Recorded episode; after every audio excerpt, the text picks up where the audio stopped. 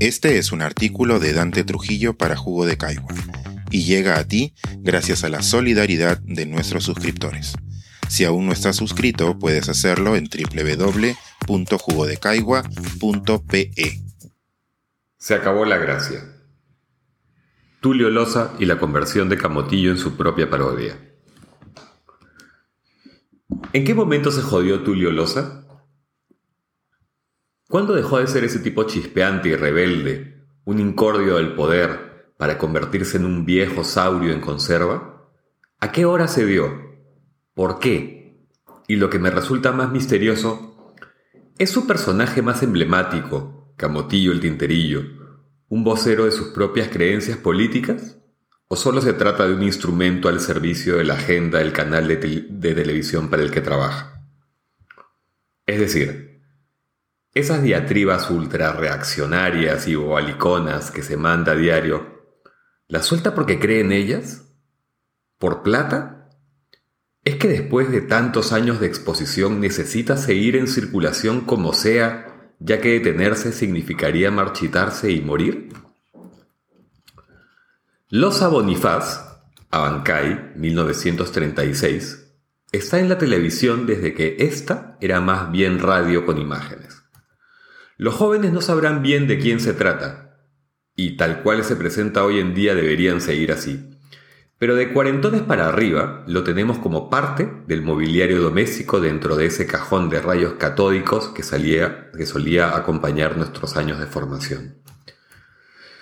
Tulio, Requete Tulio, Tulito, Doña Lucha, El Soldadito, un clásico, vamos, y un hombre de verdad divertido, que más de una vez ha contado que inventó a uno de sus personajes más recordados, Nemesio Chupaca Porongo, como una forma de enfrentar los prejuicios existentes respecto a los serranos, que eran retratados en los medios de comunicación en general, y especialmente en el humor, como apocados, tristes y lerdos.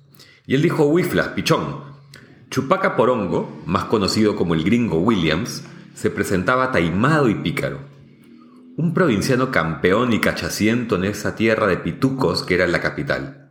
Se trataba de una caricatura, por supuesto, pero la idea fuerza consistía en mostrar un cholo al que nadie hiciera cholito. Y tuvo éxito haciendo reír y reivindicando a su estilo a los marginados del país.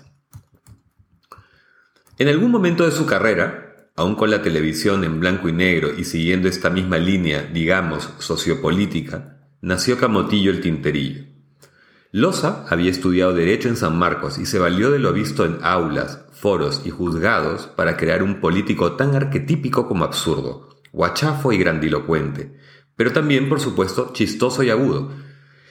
Un crítico de la realidad que no se casaba con nadie, que decapitaba títeres de todos los colores y tamaños y desmontaba cada supuesto político asumido. Además de entrañables piquechones, el Locureta, Enrique Victoria, Ramón García y sobre todo Víctor Prada, Loza desplegaba en un mitin de utilería la gracia, pero la obra venía de parte de ese ninja del floro que era Polo Campos, quien le escribía los guiones que el Populorum celebraba cada semana y los poderosos temían. Por cierto, era tal el compromiso del artista Tulio Loza con la realidad que en 1974 produjo y protagonizó Alpa Calpa, una película para nada cómica que representaba la explotación de los campesinos por parte de los gamonales cusqueños. La cinta quedó segunda en el Festival de Cine de Moscú, pero la dictadura de Velasco se lo tomó a mal al punto de que el comediante tuvo que armar su kipe y marcharse a vivir a Argentina.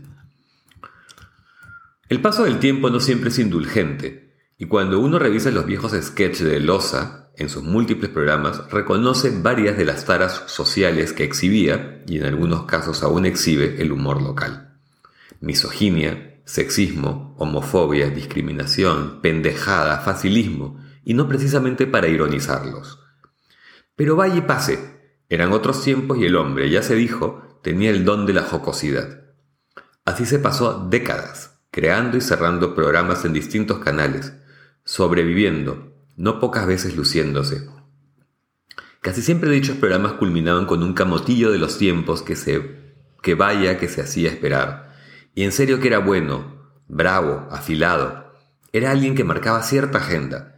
Era una voz que atender. Era un tipo comprometido con la sinceridad en la política. Era. Más que cualquier otra de sus variantes, el humor político debe incomodar para ser. Si uno se banca hoy el microprograma nocturno de Tulio Loza, percibirá que la picardía, la picardía está, la vena, pero no al servicio de la verdad. La que sea, pero una verdad, sino de los propósitos de Willax Televisión. Y como todo lo que sale de ese agujero negro es tendencioso, parcializado, subjetivo, falso, si la coordinadora republicana fuese algo más que una payasada, Loza bien podría ser su candidato, porque hoy no es ni su sombra, es más bien una parodia, un meta camotillo. Otra vez, ¿cree en eso, aunque sea un poquito? ¿Necesita hacerlo? ¿Es un tema de plata? Tiene 85 años. Al menos a mí no me da risa, me da lástima. Y no mojen que no hay quien planche. Este es un artículo de Dante Trujillo para Jugo de Caigua y llega a ti gracias a la solidaridad de nuestros suscriptores. Si aún no estás suscrito, puedes hacerlo en www.jugodecaigua.pe.